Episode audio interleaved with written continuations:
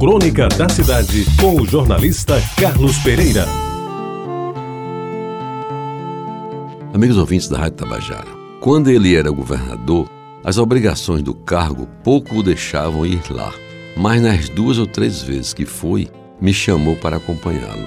Eu não fui porque, mesmo que Dorival Terceiro Neto, pela sua simplicidade, que às vezes chegava a ser brusca, dispensasse quaisquer tratamentos e saudações formais, havia sempre aqueles que naturalmente estavam ao seu lado, por força da missão a que se destinava. E para conhecer o seu sítio e o seu povo, como ele falava, eu preferia aguardar uma oportunidade quando ambos, eu e ele, estivéssemos fora do governo. Aconteceu naquele fim de semana, Itaperoá nos acolheu à tardinha, com nuvens negras que à noite resolveram descer a terra em bicas, somente parando na hora em que a procissão começou a sair de dentro dos matos, vela acesa nas mãos dos fiéis, se arrastando como uma cobra pelo chão e iluminando os caminhos cheios de lama.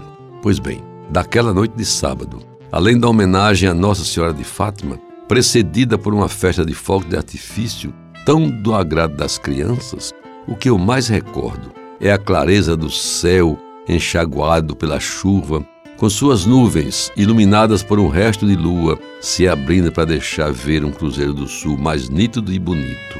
O resto, amigos ouvintes, foi a conversa na cozinha.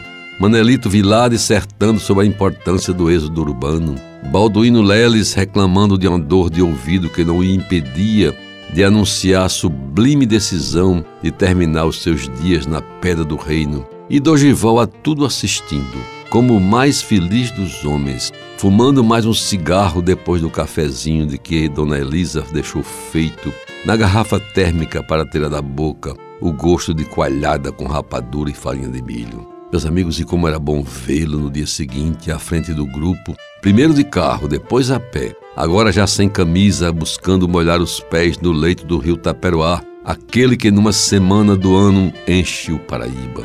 E o seu jeito de explicar que a chuva que não caiu para encher o Taperoá é a mesma responsável pela ausência do frio de 12, 13 graus pelo qual eu tanto perguntava. E lamentava a irregularidade do inverno que ainda não chegou e parece que já vai embora. O Dosval tranquilo, despreocupado, brincalhão, terno até, daquele fim de semana em Taperoá, só se pode comparar aquele outro Dosval de 45 anos atrás, que conheci do DR como escriturário, trabalhando comigo noite adentro, na confecção de folhas de pagamento dos operários que resolveram ficar a esperar outra seca. Seus ouvintes, e a casa do seu Melquiades, lá dentro do mato, onde o mundo começou, com seus 14 quartos. Mais parecia a Granja Santana nos seis meses em que Dogival morou lá. Todos entram, sentam, falam, comem e bebem. A diferença está em que na granja, para economizar dinheiro do governo, só se bebia água e café pequeno. E lá na casa grande do patriarca, a boca era livre. Naquela família e naqueles amigos parecia estar no domingo qualquer de junho de 1979. Toda a felicidade do mundo, que embora tão difícil, de repente, não mais que de repente, simplesmente aconteceu. Terça-feira desta semana, dia 12, ele não recebeu meu telefonema porque há quatro anos nos deixou. Mas em todos os anos, quando eu ligava para dar os parabéns, ele simplesmente respondia: Deixa de besteira, Carlos Pereira. Parabéns é coisa para gente jovem. Você ouviu Crônica da Cidade com o jornalista Carlos Pereira.